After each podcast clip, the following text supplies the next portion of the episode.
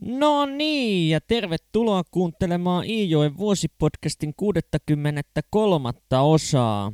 Mä oon Atte ja tässä podcastissa mulla olisi tarkoituksena lukea Kalle Päätalon Iijokisarja kuluvan vuoden 2024 aikana. Ja tällä kertaa lähdetään tutustumaan Iijokisarjan 6. osaan, joka kantaa nimeä Loimujen aikaan. Ja tämä kyseinen romaani on julkaistu vuonna 1976 ja sivuja romaanissa on 640, joten romaani onkin sivumäärältään suurempi kuin yksikään kirjasarjan aiemmista osista.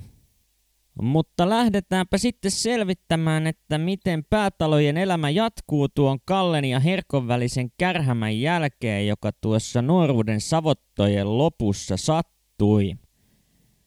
Vaikka siinä Herkko ihan kirjan päätteeksi lausuikin Kallelle rohkaisevia sanoja siitä, että hän saisi kyllä lähteä rakentamaan omaa elämäänsä heti kun on sotaväestä päässyt, niin tästä huolimatta Kalle kuitenkin kokee, että tuo hänen opettajaseminaarihaaveensa jollakin tavoin kuoli näihin Herkon sanoihin, sillä siihen hetkeen, jolloin Kalle sotaväestä pääsisi, on vielä vuosikausia aikaa ja Kallen veri vetää maailmalle jo nyt. Täten Kalle pistää jäihin tuon kansakoulun oppimäärän kertaamisprojektinsa, jonka hän oli aloittanut opettajaseminaaria silmällä pitäen, ja alkaa hyödyntämään tästä ylijääneen ajan lukemiseen ja kirjoittamiseen, vaikka yhtä lailla tuo kirjoittaminenkin muuttuu entistä hankalammaksi, sillä Kalle ymmärtää, ettei hän tule vielä vuosikausiin pääsemään elämässään sellaiseen tilanteeseen, jossa hän saisi rauhassa kirjoittaa työajan ulkopuolella. Ja koska Kallea ylipäätään turhauttaa se, että hän joutuu töiden takia olemaan niin paljon pois kotoa, yrittää Kalle ehdottaa Herkolle hevosen hankkimista ja oman palstan laajentamista viljelystarkoituksissa. Mutta Herkko ei tällaisesta ajatuksesta innostu ollenkaan, etenkään siitä syystä, että hevoset ovat niin kauhean kalliita, ja toisekseen Herkko on sitä mieltä, että Kallioniemen tontin maat ovat niin huonolaatuisia, ettei niillä kasva juuri mikään, vaikka kuinka yrittäisi apulantaa viljellä pellolle.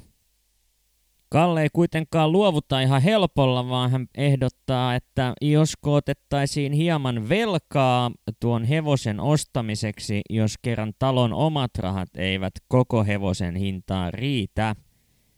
Herkko ei innostu tästä ollenkaan, mikä on ehkä vähän tekopyhää, kun miettii sitä, millaisella innolla Herkko on perheen selän takana ottanut velkaa ennen sairastumistaan.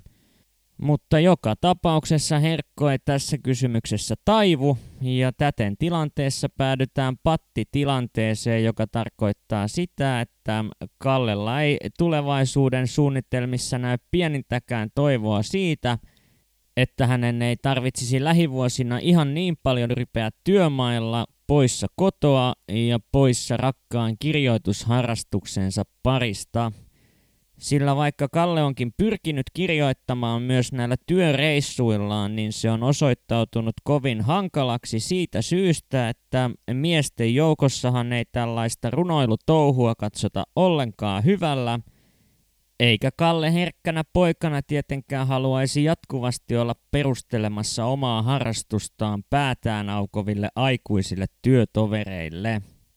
Joten näin sitten jatkuvat Herkon ja Kallen työt tutuissa ja tavanomaisissa merkeissä, ja he saavatkin piakkoin tuon Iijionkosken savotan omalta osaltaan valmiiksi. Herkko siinä Iijionkoskella oli vähän ollut huolissaan siitä, että mistäköhän tässä sitten seuraavaksi löydetään töitä, mutta eivätpä siinä taaskaan joutuneet isä ja poika montaa päivää tyhjänpanttina olemaan, kun kutsu kävi Pihlajakummun metsään savottaan. Ja kuten nimestä voikin jo arvata, niin tämä Pihlajakumpu sijaitsee aivan Kummun patruunan tilusten naapurissa. Tuon Pihlajakummun isäntänä toimii Iikka Latvalehto, joka on vanha torppari. Ja en ole vielä tässä podcastissa näistä valtion metsien jakohommista puhunutkaan. Mutta Iikka on siis torpparina saanut lunastaa valtion maata itselleen pienen palstan pilkkahintaan muutaman vuoden takaisena pula-aikana.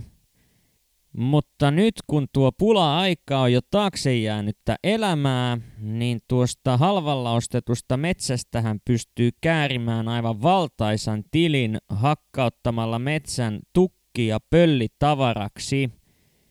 Ja näinhän Iikka totta kai tekee, ja mainittakoon tähän väliin, että myös Kummun patruuna on saanut osakseen vastaavan onnenpotkun muutama vuosi takaperin. Ja samanlaista valtiolta lunastettua metsäpalstaa Kalle ja Hirkko ovatkin Kummun patruunan hommissa olleet kaatamassa. Sitä tuskin tarvitsee erikseen kertoa, että mitä mieltä Herkko on Kummun patruunan saamasta halvasta valtion metsästä, mutta sen sijaan Iikan suhteen Herkon näkemys on käytännössä päinvastainen, sillä hän on vain ja ainoastaan onnellinen siitä, että monia laihoja ja vaikeita vuosia elänyt Iikka saa vihdoin ja viimein taloudellista turvaa osakseen. Koska Iikka, hänen emäntänsä Miina sekä heidän ainoa lapsensa Toivo asuvat melko pienessä talossa, päätyvät Kalle ja Herkko viettämään yönsä Kummun patruunan taloon tämän työmaan ajaksi.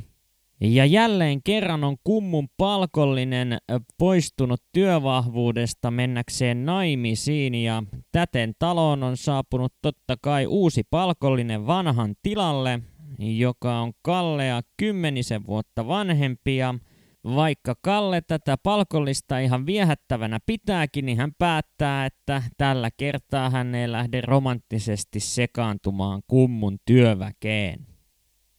Mutta se, että Kalle tekee tällaisen päätöksen liittyen Kummun patruunan palkolliseen, ei tietenkään tarkoita sitä, että tämä päätös koskisi myös muiden talojen palkollisia. Nimittäin koko Savotta-porukka alkaa käymään päiväkahveilla tuolla Pihlajakummun talossa Iikka Latvalehdon luona. Ja Iikallahan on totta kai myöskin palkollinen, joka on iältään melko lailla samanikäinen kuin Kalle. Ja eihän siinä tietysti mene kuin muutama päivä, kun intensiivistä katseiden vaihtoa alkaa jo tapahtumaan Kallen ja tämän palkollisen välillä. Ja koska Kalle haluaa tietysti päästä lähempään kanssakäymiseen tämän palkollisen kanssa noiden katseiden vaihtelun jälkeen, niin hän keksiikin jäädä tuonne Latvalehdon taloon hörppäämään vielä mukillisen vettä, kun muut miehet ovat jo lähteneet kahvit juotuaan pihalle talosta. Koska Kalle on niin ujo naisten seurassa, on hän kuitenkin tarvinnut hieman rohkaisua jäädäkseen tuonne pirttiin muiden jo lähdettyä. Ja rohkaisuna näille Kallen ylimääräisille juomatauoille on toiminut sellainen tapaus, jossa koko porukan ollessa lähdössä takaisin töihin kahvit juotuaan on tämä palkollinen heittänyt viimeksi ovesta poistumassa ollutta Kallea perunalla.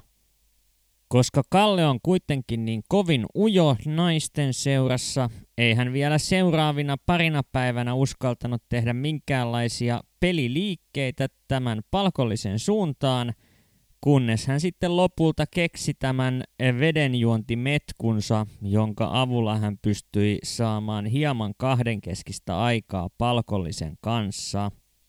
Ja kun Kalle on muutamana päivänä perätysten toistanut tämän ylimääräisen vesihörpyn nauttimisen kahvitaukonsa päätteeksi, alkaa palkollinen kyselemään, että onkohan kahvin joukkoon mahtanut eksyä hieman liikaa suolaa. Ja vaikka tämä kysymys saattaakin vaikuttaa näin nykyvinkkelistä tarkasteltuna hieman kummalliselta, ei siinä kuitenkaan ole mitään outoa, sillä tuohon aikaan oli hyvin tyypillistä noilla seuduilla, että kahvia maustettiin suolalla. Joten Kalle päätyy vastaamaan kysymykseen toteamalla, että ei suinkaan kahvin sekaan ole eksynyt liikaa suolaa, vaan on tainnut kummun emännällä olla vahvan puoleinen suolaus edellispäivän käristyksessä.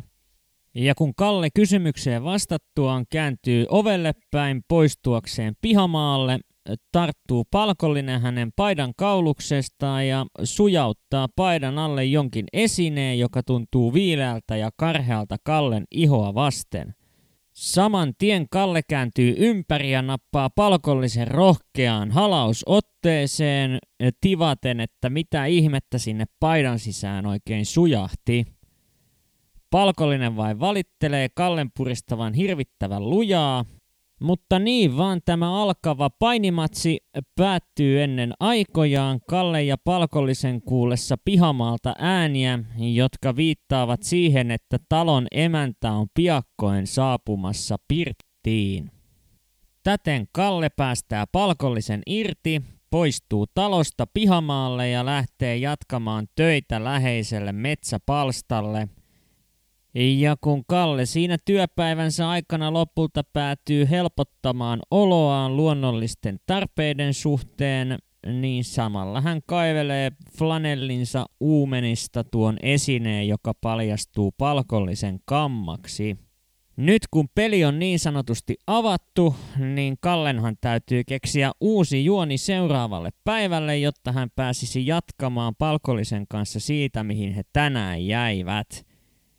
Ja Kallehan totta kai tällaisen suunnitelman myöskin saa tehdyksi, joten seuraavan päivän kahvitauolla, kun koko porukka on poistunut jo pirtistä ja on lähdössä takaisin puita kaatamaan, alkaa Kalle kovaan ääneen ihmettelemään, että mihinkäs hänen toinen kintaansa on mahtanut joutua. Tämän tekosyyn varjolla Kalle painelee takaisin sisälle ja löytää sieltä aiemmin tahallaan penkin alle pudottamansa kintaan. Palkollinen puolestaan toteaa, että tulihan se Kalle sittenkin juomaan, vaikka hän ehti jo huolestumaan, että eikö tätä työn sankaria tänään janotakaan normaalia enemmän. Tähän Kalle viattomana vastaa, että ei häntä nyt varsinaisesti janottanut, mutta kun tuo kinnas sattui unohtumaan ja se piti tulla vielä noutamaan pirtistä, jotta töissä pärjää. Tämän jälkeen Kalle ojentaa palkolliselle takaisin tuon kamman, joka oli jäänyt eilisen leikittelyn jäljiltä Kallen haltuun, ja tässä vaiheessa palkolliselle rupeaa riittämään tämä pelleily. Ja hän toteaa suorasanaisesti, että mahtaakohan se Kalle tietää, miksi hän tämän kamman Kallen paidan sisään laittoi. Kallehan menee näin suorasta kysymyksestä aivan hämilleen, mutta ehkäpä palkollinen ei odottanutkaan Kallen vastaavan yhtään mitään, sillä hän tösäyttää totuuden samantien ilmoille todeten, että hän on alkanut välittämään Kallesta. Ja jo tuolla perunan Kallea päin nakkaamisella hän on pyrkinyt tätä asiaa Kallelle viestimään sanattomasti. Ja tämmöiset puheethan ovat juuri sitä, mitä Kalle on pelännytkin, ja tilanne pahenee entisestään, kun palkollinen pyytää Kallea illalla luokseen käymään. Ujoutensa riivaama Kalle empii näin suoran kysymyksen edessä, vaikka tilanne toki on se, että kaikki aistit Kallen pään sisällä huutavat siihen suuntaan, että tartu nyt hyvä mies tähän kutsuun ja saavut tänne Pihlajakumun taloon iltasella. Ja jos Kalle ei jo näiden henkisten paineiden takia ole aivan romahduksen partaalla, niin viimeistään hänen fyysinen reaktionsa, joka toki hänen ikäisilleen nuorille miehille on varsin tyypillinen, aiheuttaa sen, ettei hän kehtaa edes halata palkollista. Täten tuo illanvietto kutsu sekä Kalle ja palkollisen välisen suhteen tila jäävät ikään kuin ilmaan roikkumaan Kallen lähtiessä takaisin työmaalleen. Mutta onpa Kallen elämässä hieman muitakin uusia tuulia, nimittäin hän on päätynyt jälleen tilaamaan itselleen maksullisen kirjan. Ja tällä kertaa Kalle ei tilaakaan kirjoittamisopasta tai edes romaania, vaan novellikokoelman. Ja kyseinen kokoelmahan on Jussi Lainion kirjoittama Pohjolan elinkautisia, joka julkaistiin vuonna 1935 VS Oyn toimesta. Ja yksi syy sille, miksi Kalle tämän kirjan omista rahoistaan päätyy ostamaan, on tietysti se, ettei sitä tuolta Taivalkosken lainakirjastosta löydy, mutta kaikkein keskeisin seikka, joka puoltaa tällaisen hankinnan tekemistä, on se, että Kalle on saanut arvostelutekstien perusteella sellaisen käsityksen, että Jussi Lainio kirjoittaa juuri Kallen kaltaisista ihmisistä, jotka tekevät töitä metsissä ja uittojoilla. Ja kun Kalle tuon kirjan lopulta käsiinsä saa, niin toisin kuin Valtarin Aiotko kirjailijaksi -teoksen kohdalla, niin tällä kertaa hän ei suuremmin peittele ostostaan, vaikka ei toki ala erikseen huutelemaan tuhlanneensa rahojaan kirjallisuuteen. Joten niin, Kalle sitten alkaa tuolla Kummun pirtin pöydän ääressä ihan avoimesti lukemaan tuota teosta.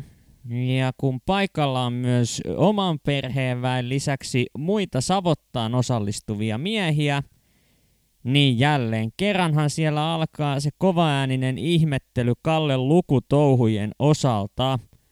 Ja kun Kallea niin kovasti korpeaa se harhaluulo, että aivan kaikki kirjoitettu teksti olisi jotain turhanpäiväistä loruilua, niin hän tekeekin tuolla Kummun patruunan pirtissä ehkä hieman yllättävänkin ehdotuksen.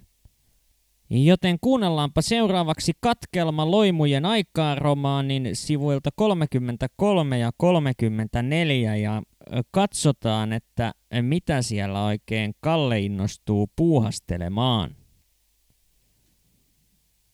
Jos en häpäise talon elämistä, niin luven malliksi ääneeni. Kärsiikö? No, lukkea joarita niin kuullaan, setä sanoo, kun ei liene kovin rummia räntätty. Ei tähän ole kirjoitettu sen rumempia, mitä on semmonen elämä, josta tässä kerrotaan. Jätän tahallani mainitsematta, mitä aihetta ensimmäinen teoksen päänovelli käsittelee, ja rupean lukemaan eteenpäin kohdasta, johon saakka olin lukenut itsekseni. Esillä olevalla sivulla kerrotaan, kuinka Lapin kairassa olevan tukkikämpän miehet valmistautuvat lähtemään päiväksi tukkimetsään, ja ulkona on kiljuva pakkanen. En kerkiä lukea sivua enempää, kun Kalle sitä sanoo. Eihän se kaima vain lue omiaan. Tällä kertaa isäni kiirehtii tarttumaan veljensä puheeseen. Ei tiedä mennä takkuita antamaan. Sillä voi hyvin ne olla oma kirjoitus lehtiin välissä ja sitä lukkoo. Poika kun kirjoittaa, tuhertaa kotona kaiken maailman novellia. Minua pyrkii naurattamaan. Miten niin? Kysyn sedältä. Eihän tukkijätkistä ruukata kirjoittaa, setä sanoo. Nyt on kirjoitettu, sanon. Käännän nimilehden näkyville ja menen näyttämään kirjaa sedälle. Eikö sano jo kirjan nimi, mistä tässä kerrotaan? Pohjolan elinkautisia. Mutta sinähän aloitit lukemisen keskeltä kirjaa, sanoo huonompiväisenen. Aloita ensimmäiseltä leheltä. Tuntuu mielenkiintoiselta. Kerkisi alkuosa jo lukea, sanon. Mutta jos haluatte kuunnella, eikä ole usko vaarassa, niin kertaan alkupuoleen ääneeni. Johan äsken mainihi, että jos ei ole räntätty kovin synnillistä. Nostan irtojakkaran lähelle katosta roikkuvaa kuuppalamppua ja istun jatkamaan lukemista. Miehet vaikenevat, Milka seisauttaa rukin ja palkollinen laskee villakarstat toimettomiksi syliinsä. Pikkuhiljaa on pieninyt pastillit kahvivadille ja tulee vati käsissään nojaa mareisiini. Tyttö jää kuuntelemaan lukemistani, malttaa pysytellä vaiti ja noppii pienin välein vadilta pastillin sipareita suuhunsa. En ole erityisen hyvä ääneen lukija. Lisäksi joutuessani puhumaan pitempään tai ääntäni korottaen kurkkuni rupeaa kuivumaan käheäksi. Lukemiseni muuttuu vaikeaksi myös voimakkaiden mielenliikkeiden takia, joita teksti sisälläni herättää. Alan elää novellin henkilöiden, erityisesti Aholan Laurin, päähenkilön, mukana niin syvällisesti, että vedet kihoavat silmiin ja ääneni tuntuu sortuvan lopullisesti. Lasken kirjan polvieni päälle ja sanon, siitä kuulitta, joko uskotta, että ei kaikki kirjat ole loruja. Siinähän selvitetään ihan oikeasta savota-touhusta, setä sanoo. Luveha eteenpäin. Kuullaan, mitä siinä tämän jälkeen tapahtuu, sanoo huonompi Väisänen. Ja näinhän siinä kävi, että Kalle pääsi yllättämään koko porukan lukemalla ääneen tuota novellia, joka muuten on nimeltään Elinkaudeksi. Ja sen verran paljon tämä novellin kirjallisuuteen ylenkatsovasti suhtautuvaa porukkaa kiinnosti, että Kalle päätyi lukemaan tämän miltei 100-sivuisen novellin kummussa asuvalle väelle 2 osaan jaettuna 2 illan aikana. Mutta tällä tavoin starttasi Kalle Päätalon Iijoki-sarjan 6. romaani Loimujen aikaan. Ja tässä vaiheessa en voi todeta muuta kuin kiitos, kun jaksoit taas kuunnella tänne asti. Ja palataan huomenissa asiaan. Moikka!